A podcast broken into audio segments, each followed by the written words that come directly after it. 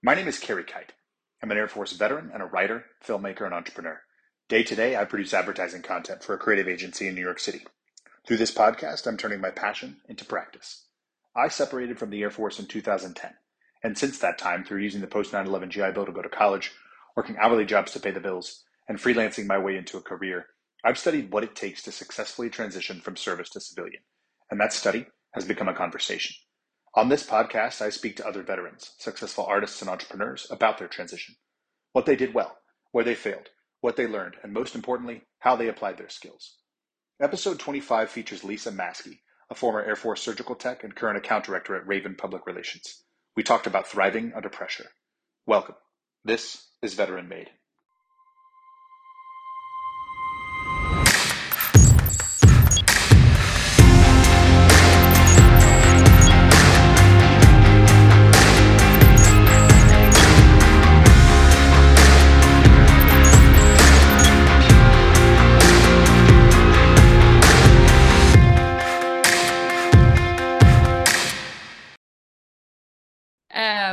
So I'm uh, Lisa. I am based in Nashville, Tennessee. I currently work in public relations um, at a firm based in Nashville.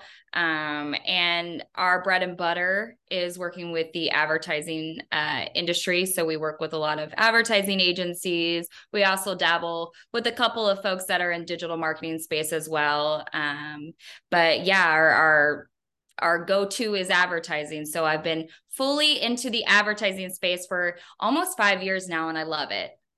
Very cool. Well, welcome, yeah. welcome to the podcast. Excited to uh, to talk about how you got there.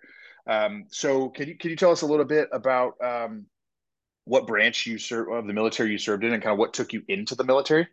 Yeah, for sure. So I was in the Air Force. Um, I'm from Kentucky. I grew up in a smaller city in northern Kentucky. Um, you know, transparently, I really didn't consider the military in my future. Um, it wasn't part of my plan, so to speak. Um, in high school, I was really all about just hanging out with my friends and I always, you know, admired my friend group because they were pretty certain of where they'd go after high school. Oh, I want to be a teacher. I want to be a nurse. Um, whatever path they wanted to do, they were they were certain. But I was kind of um, the outcast in a sense where I had no clue what I was going to do. Um, but the military, truthfully, wasn't a part of the plan. I didn't have a plan, first of all, but I never thought the military. Now, for context, my brother was my brother served in the Air Force. My father served in the Air Force. My grandfathers on both my mom and dad's side served in the military. Um, but they never for once like said hey lisa you should consider joining. It was all on my own. Um, when i graduated high school i did go to college for a year and i i really just felt lost. I didn't have an idea still of what i wanted to do. And it's interesting i i was at the time just talking to some guy friends who were um, signing up for the Air Force or the Army, what have you. And um, they were just kind of like talking to me about it. It really sparked my curiosity. So I went and talked to a recruiter. I don't know. I, I just, I had this gut instinct. Sounds cheesy, but I felt really compelled to do something. Again, this sounds cheesy, like bigger than myself, but it, it just spoke to me I I just felt a calling. I remember telling my parents, my friends, they're all like, "I'm sorry, what?"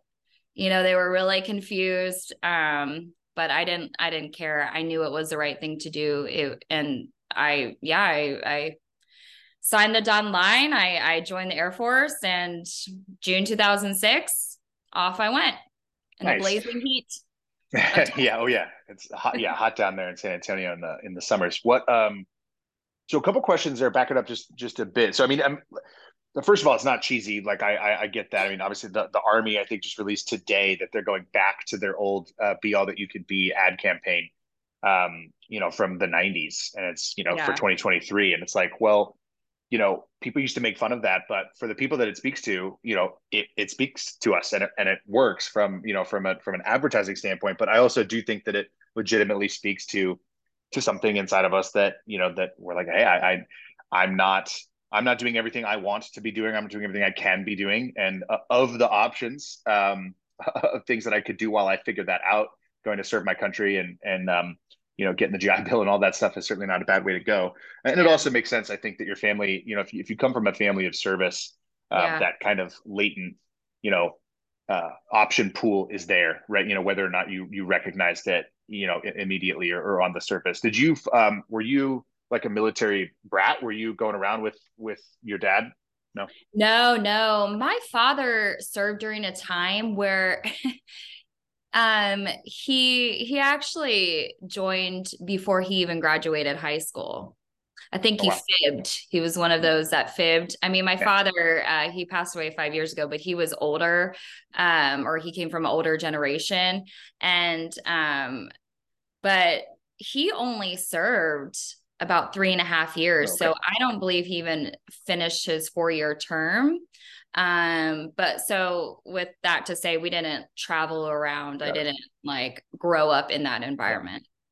And so then in terms of in terms of um you, you mentioned you said that you had admiration for your friend groups and, or your friend group and your peers that you saw um knowing what they wanted to do, whether that was teaching or whether that was nursing or or what have you. Um was there any sort of like pressure that you felt on yourself to to make a decision like that or did you or were you were you like okay those folks know what they're doing i don't really know what i'm doing and i, I will eventually figure it out it did bother me um, that they were so certain mm. and we were so young and i was the only one that wasn't so certain i felt really i mean it was a small group it was a small city um, to be one of the few individuals of my graduating class that didn't have a plan it did make me feel a pressure that i only put on myself like they mm. never made me feel bad it was all internal like i just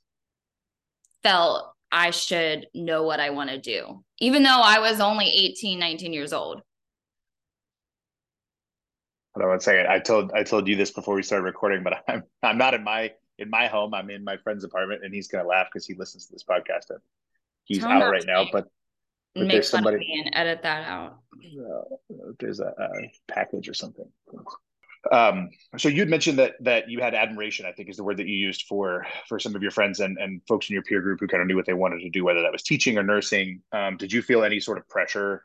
Um, were you putting any pressure on yourself, or how did that make you feel that that they kind of knew what they wanted to do? Were you a little bit more loosey goosey. I'm like, you know what, I'll figure it out. It'll be fine. Or or what, what was that like? Yeah, I and I was saying before um, that it was all internal pressure. I never mm-hmm. felt pressure from my friend group or even my parents. So I was fortunate that I was surrounded by a lot of support and positivity. You know, they weren't like sitting me down saying, Lisa, get your life together. I mean, I was only 18, 19 years old. It was all it was all my own doing that I felt like I needed to know what I wanted to do, but realistically looking back, like it really that was me putting it on myself just based yeah. on comparing myself to my peer group at the time. Yeah.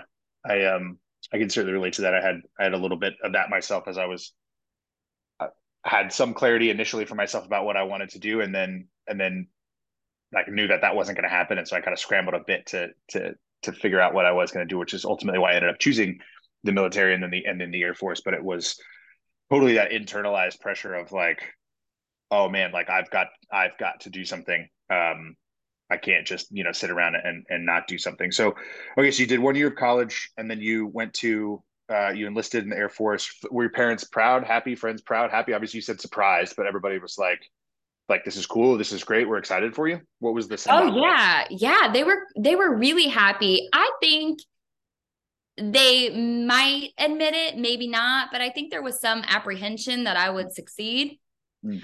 i mean i was not in sports in school. I wasn't um in any kind of competitive setting so i hadn't really pushed myself before. So the idea of me going to basic training and you know doing the obstacle course and just like all of it really kind of had my friends um, and even my parents just kind of like wait what uh, are you sure? Um, but here's the thing about me that I learned is that I love a challenge. So if somebody doubts me and thinks I'm not capable of doing something, I'm like, okay, well, you know what? Now I'm definitely joining because you're not so sure I, I can do this. Um, but it's interesting because the recruiter, he was telling me before I left, like, hey, when you go to basic training, I want you to be honor graduate. Then after that, when you go to tech school, I want you to be distinguished graduate. So he's like setting the standard for me. I had no idea what any of that meant, but I was like, all right. And um, this is like my my humble brag, or I don't know if it's humble, but I did mm-hmm. that. I was honor graduate in basic training. I remember the TI threw the honor graduate. Um, he threw the little the he threw it at me like mm-hmm. to tell me that I got it. And I remember sitting there thinking, I can't believe I did it. I was just so shocked because I was in such a zone during basic training. Like I had no idea I even accomplished all of this. I was just doing it. I just went through the motions. So yeah, was pretty cool. That's great. Did you um how much time did you spend with your recruiter like in while you were in in delayed entry? Did he know you? It sounds like he obviously pretty knew you knew you pretty well, at least knew you well enough that he could motivate you uh, to, to go do something um, or was it just kind of i don't know do recruiters get but i always i always laugh on this podcast like recruiters uh, supply and security forces always end up just getting shit on and i feel really bad for them. It's like do recruiters get like a bonus for somebody getting honor graduate or something? I don't know. And i mean this was a time where facebook and that was all kind of in the early stages. So it's not as yeah. if he could go to my social media profiles and get like a real sense of who i was. So his only interactions with me i think was just two two meetings. Yeah. Um yeah. Cool um, all right, so you got honor graduate. Did you go in? Um, did you enlist like open? I, I, obviously, I know that you were you were medical, but did you go in open medical, open general? Did you go in with a wish list of, of jobs? What was your what was your approach there? Yeah, I went in open medical. Oh, okay, cool. Yes. So I knew it was going to be a medical job, but I had no idea what it would be. And did you choose uh, open medical, or was it like, hey, in order to leave relatively quickly, you know, you can go open medical, or did you know you wanted to go do something in the in the medical field? No, I didn't know I wanted to do anything in the medical field. I mean, I just at that point was ready to go. So yeah. the recruiter said open medical, and I said sure. so funny. it was happens. really like that. It was it was that easy. I just yeah. Whatever. You know, you're super naive at that time. You're just kind of going through the motions. Um, so it sounded good to me. Yeah, totally. I mean, that makes that makes uh, yeah. It's funny. It's like I look at. I've been doing some just some projects recently, doing some writing and kind of reflecting on on my time uh, in in the military, but obviously specifically, you know, basic and tech school and things like that. And I just go on YouTube and type some things in to see if I could jog my memory, you know, like video, like B roll or photos or whatever of of the times and I, you find some old stuff, you find some stuff from like the 80s, which is really cool to see.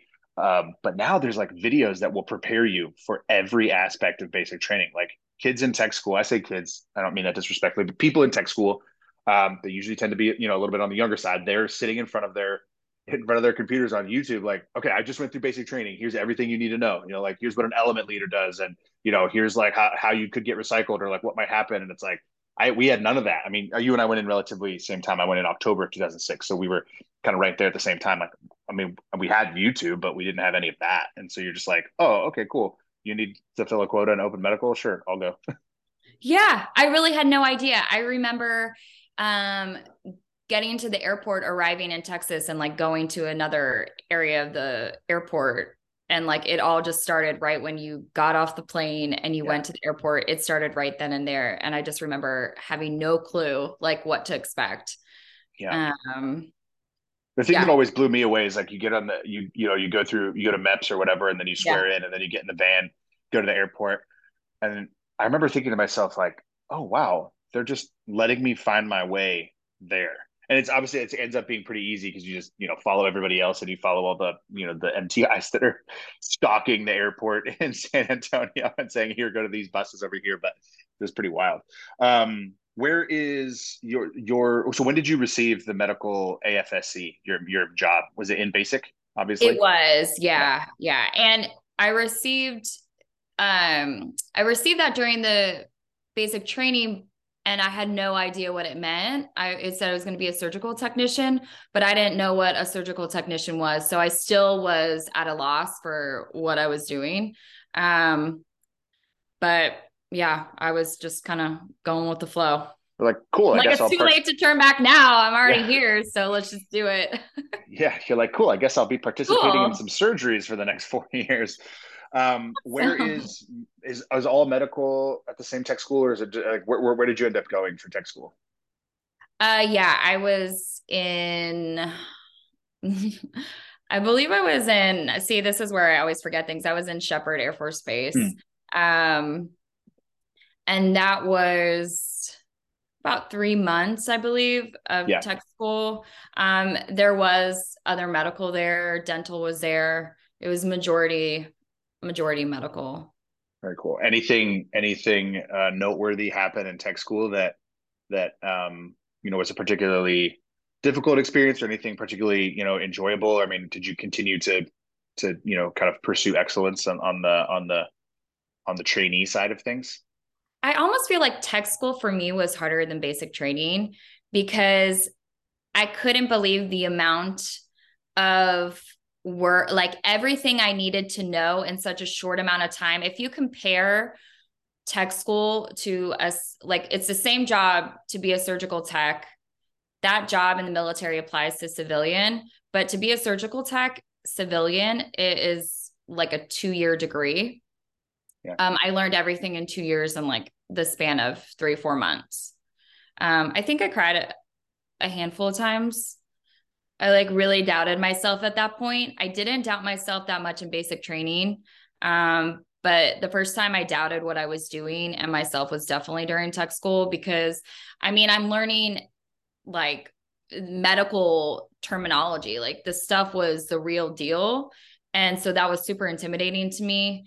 Um, and it was just i wanted to do well. It, i took it very serious. I think i lived off every energy drink possible at that time. Mhm. i was barely sleeping. Um, but i will say the instructors that i worked with were so incredible. Like they were really helpful. They were really supportive. They really understood what we were going through because they had been there too so I do credit the success, you know, a lot to do with the instructors that I had. Yeah.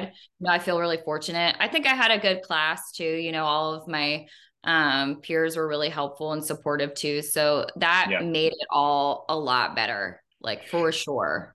Yeah, I mean, we, we should say for those that don't know, um, either Air Force or uh, who, who weren't Air Force or who are civilians. So like open open general or open medical means going in.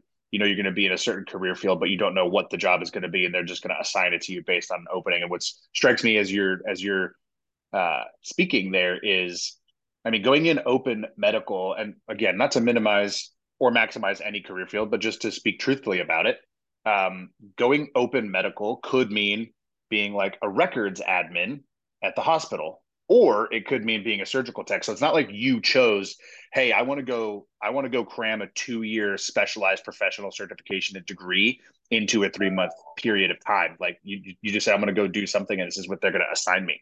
So, do you feel like that was um, was it more difficult academically was it more difficult from like a lifestyle standpoint like was there any sort of pressure in terms of like the type of surgeries that you're because i know that i i know that surgical techs perform all kinds of surgeries in all kinds of environments but were you thinking in terms of like wartime or in terms of like conflict theaters or anything like that or was it just like an academic overwhelm of like how do i get through all this material It was that it was all academic for me personally. I mean, when you're in tech school, you're still dealing with um, the military component of like marching to and from your classes. You're in uniform 24 seven.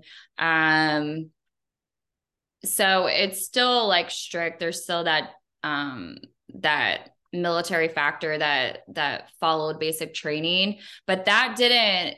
That was fine for me that wasn't the challenge. The challenge was purely academics um, because it was so much information to learn in a shorter amount of time. Um, so, I, I mean, and there was pressure to like pass the test to get it all right the first time. You know you re- you really wanted to move forward in your military career and get to like the final goal which is your home base and, yeah. and complete it all. So yeah. Was it um was it very difficult like right up until the end right up until graduation for you or did you hit a spot where where you were able to kind of you know get it and make it a little bit more smooth?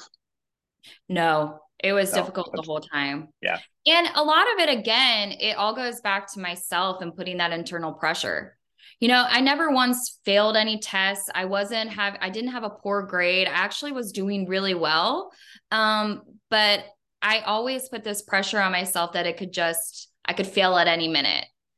And it terrified me and it was just all internal pressure that I had to learn to like manage. Um it at the time yeah. At the time or now, but I'm, I'm actually curious the kind of both answers there. Do, do you did you or do you have an understanding of like where that came from uh, from a personality standpoint that's a great question and it, it's something i think even now I, I think about and and there really isn't an answer to that it's just i think we all as humans have our own internal battles and and sometimes it's putting um, expectations on yourself to succeed um, whether that's from the outside or, or internal. I think it's just something to know about humans is that we're constantly growing and just kind of we're always trying to figure it out. I don't, I don't think you just wake up one day and you have it all all figured out you know I, I think just knowing that you're always going to be learning and growing and in some way, shape, or form. So I don't, it didn't stem from like a specific moment in my life. It was just something I just wanted to make others proud. I wanted to do something that mattered and and succeed and and yeah that's great what um so where so graduation you made it you make it to graduation um, and I'm sure it's a combo of excitement and relief. Where did did you know where you were gonna your first duty station was gonna be? I can't remember when they tell us that. Yeah, I know. I, this is all. It's so interesting. I, I, was telling you this before in a previous conversation how it's been over ten years since I served. Yeah, and the you know a lot of my friends, of course, my family, they know I served, but I never get an opportunity to really dig in and talk about my experience. So a lot of this, I'm like having to dig back into my memory bank because I haven't talked about it in so long. But um, I did figure out that I was going to um, California to Travis Air Force Base, I believe in tech school. So right. that was the time. Yeah. Yeah. Cool. Yeah, I think I think it was I think it was Texas. I think you like put your list together in basic training, yeah. and then you have like your list of five or whatever in order, and then I think they reveal it. I, I think it was in tech school that I got that they tell you where you're going, and then you're either excited or bummed. Travis is pretty yeah. good though, right?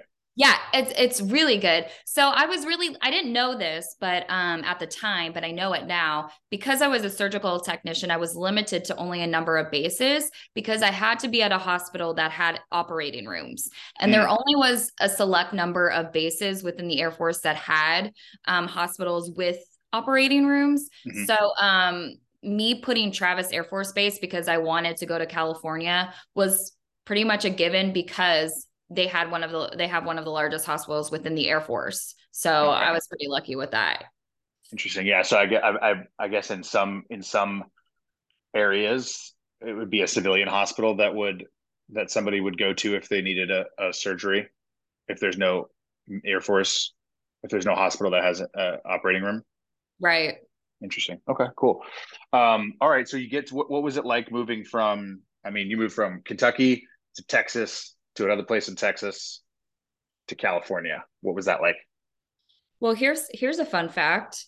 Uh, I had guacamole for the first time at 19 when I moved to California. if that okay. tells you anything about growing up, um, I love my mom so much, but it was just your standard like meatloaf, beef and noodles. I hadn't really uh, had anything very exciting. Um, so well, I had guacamole. It? What was, was amazing. Like? I've never looked back. Yeah. um, but honestly, it was incredible to go to California. I mean, the weather obviously is ideal, but I, I was nervous, but going to the hospital and meeting all of um all the people I'd get to work with who were from all over the country was just super exciting. I was young, I was eager to make friends. Um, that's something about me that's always been true. I I love meeting new people and hearing their story and talking to different personalities and getting different perspectives. So that was really really a positive thing for me, especially at sunk, such a young age, um, to be exposed to that, to the different personalities. Yeah, that's one of the, I think, one of the things about being in the military that people don't re- civilians don't realize or, or people who who don't have ties to the military don't understand is i mean the minute that you arrive at basic training you're surrounded by an extremely diverse group of people and not just in the traditionally diverse measurements right? But like like you're talking about from different places with entirely different life experiences. You know you might be next to somebody who's never had guacamole before. You know what i mean? It's like silly you know silly things but but like things that are experiential and and and uh, you know kind of important to the human experience. Um, and then you get to you know obviously you go through tech school and you get a little bit more uh, leeway to to socialize, and then you get to your first duty station. like now you're, I mean, especially you working as a surgical tech, like you're probably working directly with officers like very closely in a very like you know intimate way because they're the ones that are performing the surgeries as doctors, right? So I'm actually really curious about that because, I mean, when I got out of when I got to my first duty station, it's like you see officers every once in a while, but I'm not working with them every day. Like you were working with you know, field grade officers, company grade officers right out of tech school. Like what was that? What was that like for you? Oh my God. It was incredibly intimidating. I mean, I'm standing in an operating room alongside neurosurgeons. Like we're talking highly trained, highly educated individuals who and I'm 19 and I'm standing next to a neurosurgeon, an anesthesiologist, a surgical nurse. I mean, they're all officers, they're all highly educated. Um, it was incredibly intimidating. Um, before every procedure, every surgical procedure, I was absolutely terrified. Um, but one thing the military taught me starting with basic training training is just sort of like thriving under that that pressure. So, in a way, that pressure of working alongside these incredible individuals just made me better because I had to learn, you know, how to work alongside them. I had to really be on my game. I mean, there's zero tolerance if you're in a surgery. You can't, you know, go into a surgery just winging it. You really have to like know your stuff. You have to do your homework. You have to be prepared for what the procedure is. Um, so there there's just zero tolerance for for any kind of you know just foolery. Like you have to go in there and know yourself. So in actuality it just made me better because of that intimidation. Like I, i'm grateful for it looking back. That's i mean that's awesome. So again, for those that don't know, like when you're in the Air Force, you get to like you three level, you're five level, you're seven level, right? Like you're very basic, you know, kind of uh, you know, um responsibility trajectory for other normal jobs. You know, where like if you're a three level, you can't sign off on anything. If you're a five level, you can sign off on things. If you're a seven level, you can supervise things. But like for you, like what was it where did you just jump right into like surgeries like was there any sort of transition from okay you know all this from a textbook now you have to do it? No, no. Um, you did have to have um, a more experienced tech with you. Hmm. And they would be like your preceptor and they would guide you and, you know, like in layman's terms, be your chaperone. Mm-hmm. So um, they were in every procedure with you. Um, and until you were at a place where you were confident and able and and the team saw that you were able to do it on your own you were with someone at all times in every procedure. Um so that probably for me i it's been so long it's hard for me to remember. It wasn't that long for me but um i wasn't just thrown to the wolves like it wasn't just immediately go yeah. and do um this surgery with this neurosurgeon or this general surgeon like you had to have somebody there. Yeah. No that makes sense um so did you did you deploy or go tdy or or, or anything from from travis yeah, I deployed twice. I deployed in 2008, towards the end of 2008 to Bagram, Afghanistan. And then in 2010, um, I deployed to Balad, Iraq. And what were the, it's wild. We, you and I have like the very similar, I, I came in in 06, deployed to Bagram in 08. I deployed to Bagram. We probably just missed 10, each other. probably did. Yeah.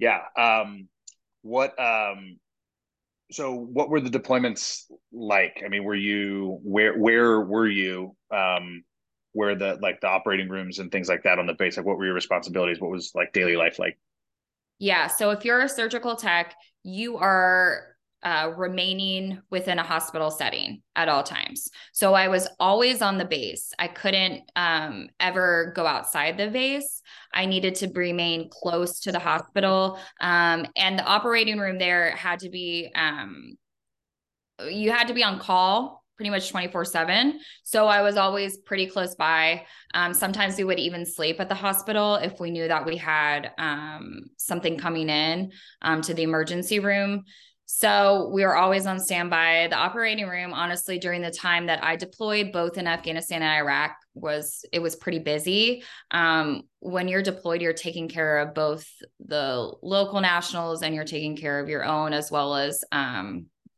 other forces from um, the likes of British NATO forces. Yeah. Yeah. Um, so you're really taking care of everybody. And for deployments, if you go to the operating room, just know it, it is an emergency.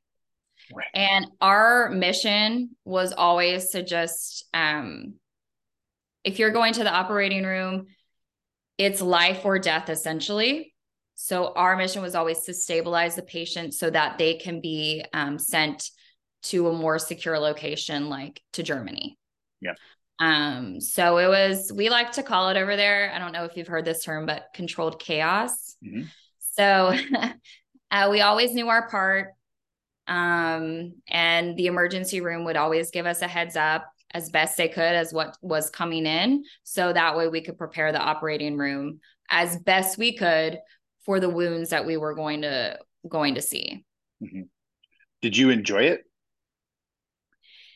It's interesting. That question is interesting because it's not that I enjoyed what was happening. What I what I appreciated was the teamwork element that I was working with this team of amazing people and all egos were pushed aside and we were working like seamlessly together to save someone's life. So that to me was powerful so I wouldn't use like the word enjoy, more so just like I it made me appreciate my mm-hmm. job. It made me appreciate my team. It just to me was like really powerful. And honestly, I was just super proud of everyone I worked with, myself included, at the end of the day, because it, I mean, you're working with people like I was telling you before with neurosurgeons and and general surgeons, orthopedic surgeons, the best of the best. And when we're working as a team and they're trusting me, like it's just incredible. That's uh, that's awesome. Um, were you thinking at all as you as you were, you know, working and living and deploying and all this stuff? Were you thinking like, oh wow, you know, I, I might have a future in in a medical field outside of the military, or were you thinking about a military career at all, or were you like, you know what, I'm really enjoying this, or, or I'm, I'm appreciating this experience and I'm getting a ton of value out of it, and I'm going to leave? So for me, I really enjoyed my military experience. I honestly didn't know if I would stay in. I was I was sort of up and down like during my time in the military. Um when it came time for me to to make the decision, I ultimately decided to get out and I honestly it was it was all because during that time I did want to go away from medical and I wanted to change my job into something else like public affairs. Um it didn't work out. So I just kind of impulsively decided I'll get out and just figure it out on my own. but it wasn't because I had a bad experience or I disliked what I was doing. I just thought maybe I needed to start like a new chapter. So I, I yeah. just sort of impulsively was like, eh, no, I'm, I will just do it. I'm just going to get out. Yeah, I mean, it makes total sense, and I feel like it's very common. Actually, again, probably another thing that that civilians might not understand is that if you go in, especially if you go in with an open open job of of sorts, then you get one of those jobs and you do that job, and then you're around a base, and then you deploy, you go TDY, you do all these things, you get exposed to a bunch of other things you didn't know were options, and so you're like, oh, well, that's interesting. Like maybe I could cross train and go try that, or you know, like I'm spending you know X number of times around you know public affairs, like that's cool. I want to go do that, and it's it it's pretty common for for for those of us that are in to talk about cross training and going to try something something different. Was there something about public affairs, media, like communications that like grabbed you or what was what was the interest in that? Where did that come from? Do you know? Well i i mean before the military I was sort of interested in more of like media, broadcasting. I had mm. some sort of interest in that. So I think that stuck around, even though I was working in the medical field and did really well at it. It just kind of like stayed in my brain that that was something that piqued my interest. Um, I mean, you're still young. I was, anyways, I was like 23. So I, I, I felt I hadn't really found my my thing yet Mm-hmm. Even though I was good at this one thing, being a surgical tech, it really wasn't my passion. And I still felt like I wanted to find that passion. Yeah. Um, okay. So you, so you, you, you left your enlistment, discharged. Did you jump right into school? Like, what was your, what was your approach? If you said, I'm going to go try this, like, what was your, what was your intention coming out? Yeah, and this is why I say was impulsive because I didn't really have a plan. Um I got out of the military. I moved back to Kentucky. I lived with my parents for about a month and I was just completely in shock. I mean, the transition from getting out of the military. So I had extended my term when I was in Iraq. I had um, someone had to leave uh, for a family emergency and i finished their term or i finished their their deployment. deployment for them. Um, so i stayed longer than i had to which meant i needed to extend my um, my time in service about three months. So when i got back from iraq i had like a few weeks to get out of the military. Oh wow yeah, yeah processed out of the military that fast getting yes. home it wow okay Yes. So I didn't really have a plan. So I go to Kentucky, go to my parents.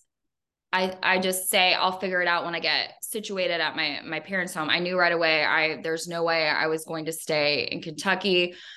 I guess there's like a running theme with me because impulsively I decided Florida looks cool. I'll move to Florida. So I um, had a friend that lived in Tampa. I don't know why I picked Orlando, Florida, but I ended up signing up to go to school at Valencia Community College, now Valencia College.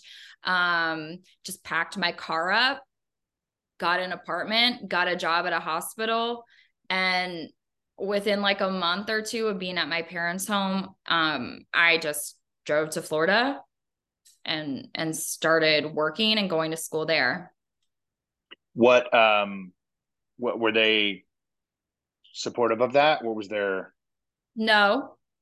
They they weren't unsupportive but they weren't supportive. Sure. they were just kind of like what is she doing now? Hmm. you know what's your game plan lisa? And again i didn't really have one. I'm like you just just trust me on this. They were a little unsure when i joined the military and i i uh, did just fine so again i was like just trust me i'm gonna just do this um and so i just left yeah um can also relate to that um okay so you get to you get to orlando working at at at one of the hospitals and are you started attending classes at valencia right away I did, yeah. And was that for like gen ed type stuff? It was, yeah, yeah okay. it was gen. I still didn't have an idea of what I was going to do. Okay. So how did the how did um take us from studying gen ed at Valencia while working at a hospital, which makes total sense, right? Like you're you're right. you're using the GI Bill, you have some stable, you know, a stable uh, professional life with some income based on you know past experience makes makes super of all you know impulsive things, but that's a smart thing, right? Like that makes sense. Um, how did it? How did you get from that to um, discovering PR and then and then eventually moving into that field? What was that evolution like? Oh yeah, and it was a long evolution. This yeah. did not happen within a few years. I mean, I got a whole bachelor's degree before I decided to to go into PR. So that it took probably about 6 years for me to get to where I the decision to do PR. That's how long it took for me. But um I felt I couldn't waste the skills I learned in the military regarding the medical skills. Like everything I knew, I couldn't waste that. So even though I didn't have a passion, and that was sort of the reason I got out, I sort of panicked in a way and felt I couldn't waste that. So I ended up going to University of Central Florida for my bachelor's and it was in health sciences with the hopes that I would go to physician assistant school after I get my bachelor's. So I was working in the medical field this entire time. I was working at hospitals as a, as a surgical tech, and then I um, kind of transferred over into like dermatology clinics and was working as a medical assistant. Okay. Did the just curious? Did the hospitals take your military training like no problem? You were like, oh, hey, oh, yeah, you yeah, that's cool. Okay. Oh yeah, I mean that was a huge advantage. Sure. I mean, how can you tell um, someone who's been in the traumas I've been with, like during times of war, that I couldn't handle like a basic, you know, gallbladder removal? Right. So um, that was pretty easy for me. I mean, I was fortunate because my job did transfer to civilian. Like that is a civilian job to be a right. surgical tech. Um, not everybody has that advantage, but that I one to one. Yeah. Yeah, exactly. So um, but i think just working in the medical field for for at that time it was going on 10 years i kind of felt that same feeling where i was lost and unsure and it's again i felt frustrated because i was like you can't you got to be kidding i'm approaching um I hate to give away my age here, but mm-hmm. I was approaching 30 and thinking, I can't, I don't have it figured out still. Um, so I did I did what I thought was best and I talked to someone. Um, I went and actually talked to a VA advisor and he brought up public relations. I looked at it, like the whole description. And then I I knew Full Sail University was a really cool university in the area that offered really unique programs um, that weren't so traditional. Um, so I just I I just went again with my gut and signed up for classes. And I ended up in less than two years getting my master's in public relations. Yeah, very, I want to I want to get there, but I, I, do want to go back. So, double tapping on on approaching thirty. Um, this is also crazy, by the way. That means that we were in Orlando around around the same time too, because I was. We at, literally just missed just each other. Probably just missed each other. Yeah.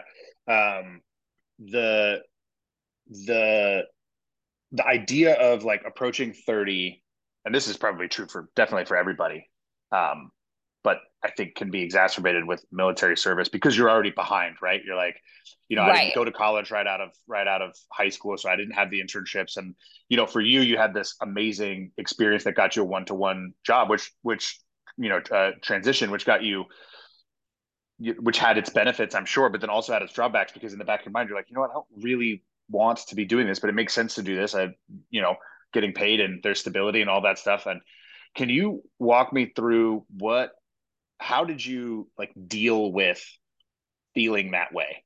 I know you said you went and talked to a VA advisor, you know, about public affair or, or, or just about, you know, different things, but like, how did you, how did you deal with those feelings of feeling like, oh man, I, I served, you know I'm, I'm hitting a certain age and i still don't know what i want to do like did it create excitement did it create dread and then like how did you deal with that uh, I, you know, a lot of times it, it created feelings of isolation. You know, I, I, felt very alone. I certainly wasn't alone. I was surrounded by friends and family that cared and believed in me. Um, that matters a great deal, but there's still this feeling of isolation because I, I felt why didn't I have a plan yet still?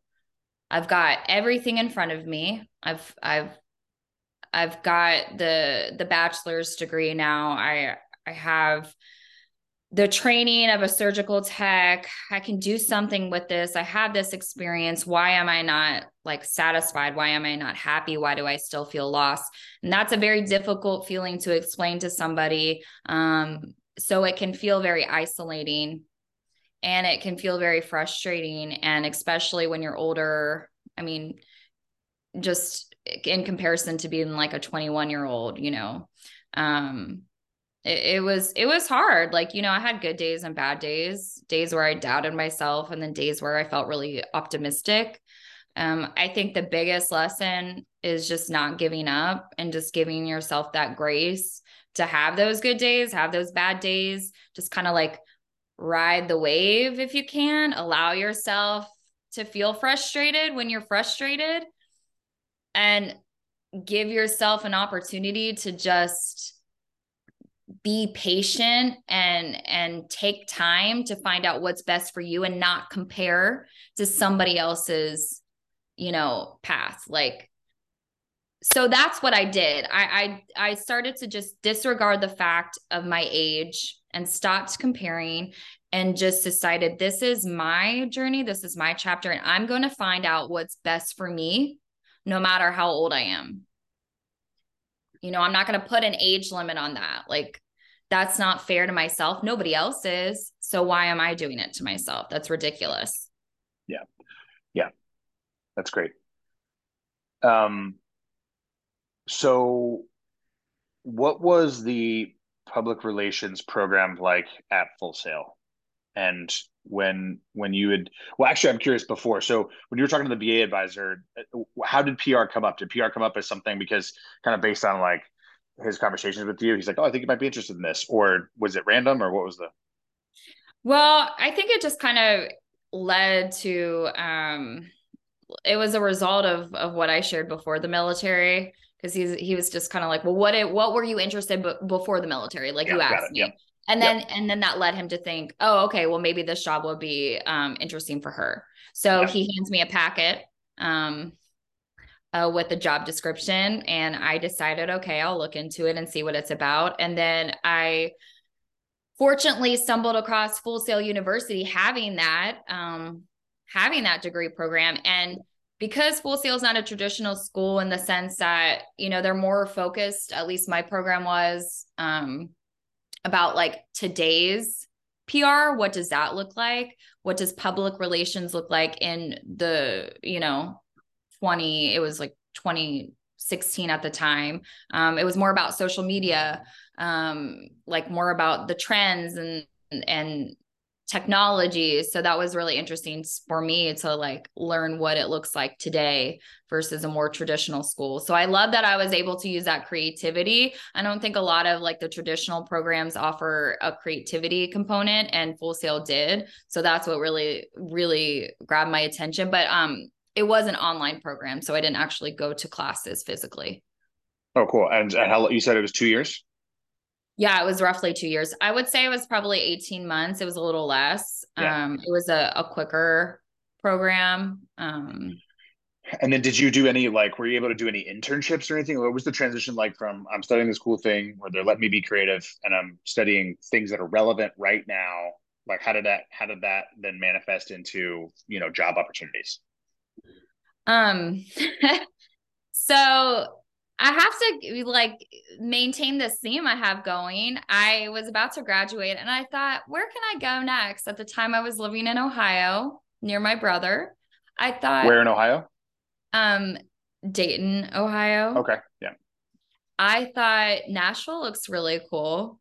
I'd never been, but I thought maybe I'll go there. So um I looked online just for jobs that were related to PR, like a public relations assistant. Um, I drove down a couple times to Nashville for some interviews, like right when I graduated. Um, I was fortunate enough that I got an assistant job um, at a real estate company here. And once I got that job, I just found an apartment again, packed my car up, drove down to Nashville. And five years later, I'm still here. I think one of the one of the most underrated skills that we get in the military is the ability to do what you just said, which is like, oh, I can just go move somewhere I've never been to before. Like that that's actually not that hard of a thing to do. Right? I yeah. tell other um other people this and their reaction is kind of like I'm sorry, what? They look at me and they're super baffled that I would just have the audacity to just pack up my stuff to a city I'd never been and have not one thought about it. I think um, that is definitely something I learned from the military. Uh, also, like it kind of stems to the whole adaptability sort of thing. Um, I just knew I'd get there and adapt to the environment. I wasn't really concerned. Yeah. Um, so what was it like adapting to to Nashville? You said your first job was as an assistant to a real estate at a real estate firm. It was. Um, was that um, in like marketing and PR department, or was it just? Yeah, it was. Um, it was. They had a marketing department, and then they just have one person managing the public relations for the real estate company. And I assisted that person. Um, that individual ended up leaving, and I was left alone uh, to my own devices within a month. So I had just graduated, had no experience, and learned everything um, by myself because the person who I was working under had left. Um, but guess what? I I was totally okay with it because again, I'm gonna go back to the military and say that I it was it didn't intimidate me. Like I knew I could handle it. Yeah. Are you are you more of like an experiential learner? Like, do you learn by by doing and like being in environments like that? Yeah, absolutely. Like, uh, definitely. Yeah, could be why the academic stuff was difficult in tech school too, because it's like, well, I'm reading about this and I'm writing on note cards, but I'm not actually doing this thing. A hundred percent. Because once I started working in actual surgical procedures, everything made sense. The stars aligned, yeah. so to speak. And so it, it just was like I, I learned so much more just doing it um versus just reading about it. I know you have to have that um that knowledge going in, but it definitely helps to just get in there and do the things. No, for sure. Yeah, no, I think uh, maybe like learning by cutting people open might not be might not be the the the best or most safe practice for uh proper for everybody involved. That makes sense. And, um, yeah, and now you're reminding me that I think I I was given surgical tech because one of the questions uh, before you get your job was if you have a fear of blood, and I said no. So they're like, well, she can handle the operating room. Yeah, I kind of feel like I kind of feel like yeah, that makes sense. Um, so okay, so now you're the one. We're a one person uh, PR department.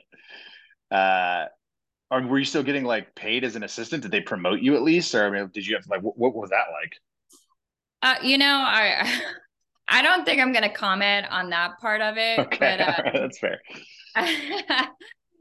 I didn't stay around though. Um, that's not currently where I work. Obviously, I work at a, a, different place now, but um, yeah, I won't. I won't comment yeah. on that part. no worries, no worries. So, okay, so then w- when when you did move on, um, did you move on to where you are now, or did you move on to a different a different um, firm? No, where I am now. Okay. Yeah. How, and how did you get that role?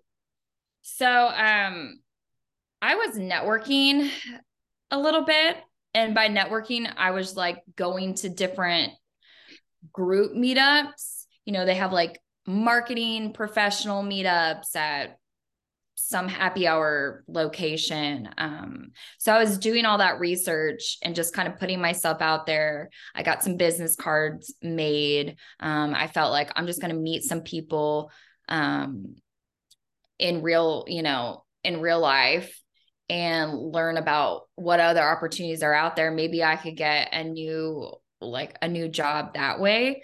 And then that actually is what ended up leading to my job now i was at like a digital women like women and digital meetup group uh, there was an individual there who was speaking i followed that person on linkedin i um I was active on my LinkedIn. I ended up seeing that her place of work was hiring. So I went on their website. I um, emailed them, said, Hey, I don't know a lot, but I, I, think I'm kind of funny. I can probably add to your work culture if you just give me a chance. And uh, yeah, they ended up calling me and meeting me, and um, that's how it happened. So it wasn't like a formal process where I submitted an mm-hmm. application. It really it just led a, a lot to like networking. That was yeah. really really helpful for me. Did they agree? Are you are you funny? Do do you add humor? I think they the agree. Yeah, I think they they'll agree. They'll probably listen to this podcast, and if they don't agree, um, we can talk they'll, another they'll, time privately. They'll, they'll, comment on it, and we can uh, yeah. on, on, on the on the clip, and we can we can know. Um, so I mean, so everything you just described is what people should do if they're qualified for a, a role or qualified for an industry, and it's 2023. It'll be 2023 when this episode airs. Um, we're doing this in the middle of December right now, but it's going to air in January. It's 2023. Uh, you have no excuse not to go on LinkedIn. You have no excuse not to find happy hours and networking meetups and all of those things that might be uncomfortable and awkward and weird and strange, but like that's how you meet people. That's how you go do it the old school way where like and and the new school way through through digital as well. But like everything you just described was what people should be doing. Was that um I mean, obviously being in PR uh, and and going to through a master's program, I'm sure you were taught some of these things, but like does that did you have to push through any awkwardness or any any discomfort with that or were you just like no i want to go i want to go do this i'm going to go where the people are that are that would give me these opportunities I always felt awkward and hmm. uncomfortable. Mm. Always, every time, every time I drove up to a meetup, I hesitated before I opened the door and walked in. I was always super nervous. Um, you're going in a room full of strangers. But the reason I got through it is because I knew I wasn't alone. Like I know that there's other people in the room that are going to be just as nervous, maybe even more.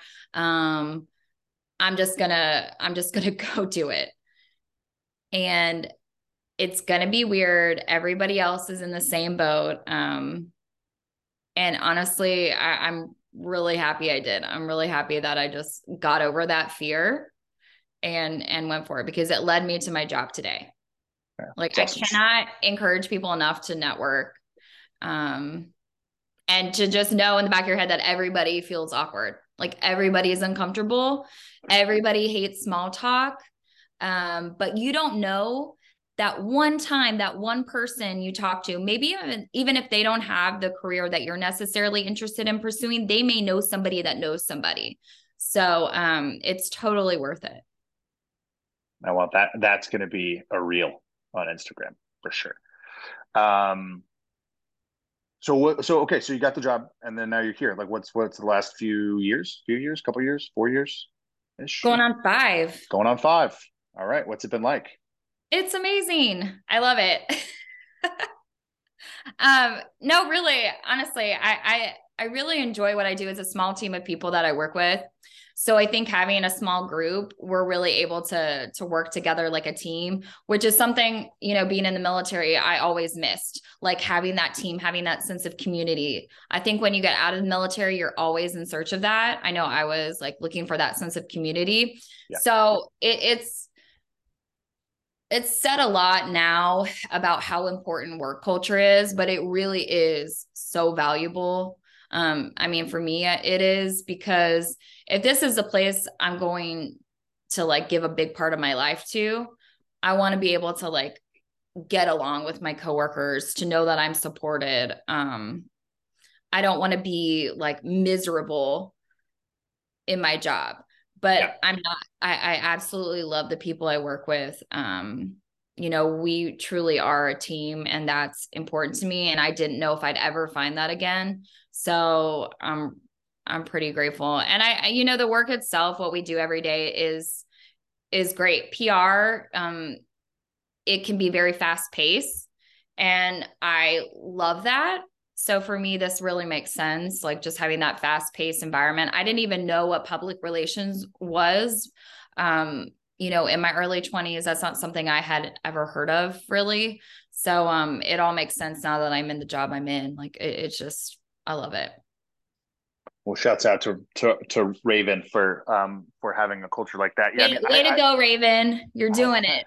Yeah, um, I I agree. I mean, yesterday, you know, uh, as of this recording, we did an offsite with with the agency that I that I work at, that I run production at, and having everybody together in person, like working as a team, um, you know, reflecting on 2022 and then planning for 2023 and putting, you know, strategic things together, but then getting tactical about, tactical about some of it as well um, together, like in a room, is great. And uh, you know, remote work and COVID has uh, opened up quite a bit of things for for people to to live where they want. To you know, it's kind of democratized a lot of the the industries that that you and I find ourselves in, uh, which is which is great. But we do kind of miss that like tight knit team, uh, you know, teamwork environment, the the the kind of culture where where you get shit done together. Yeah. Um, and you know, my my job in the Air Force, we worked on crews of three. You know what I mean? And now I've I'm I'm in a production department, and there's three of us, and it just kind of like feels like that. Um, and and it um, it's great. I, you I, like um, feed off each other's energy. Yeah. You know. Yeah, yeah absolutely.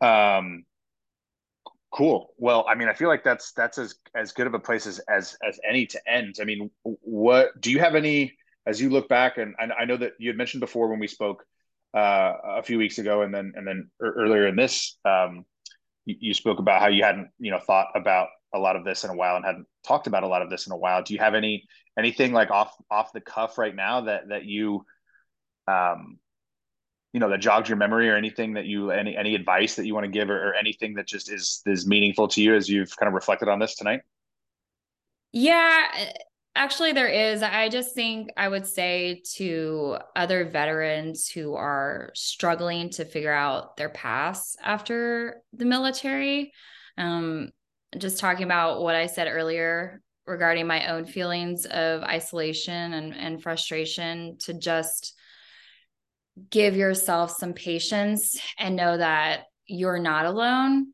Um, the skills you learned in the military do matter. Um, they're unique to veterans. You know, these are things you can't teach in school. When I talked about adaptability, um, you know, teamwork, communication, like thriving under pressure, like these certain skills that we learn that were ingrained within us that we didn't even know were being ingrained with us.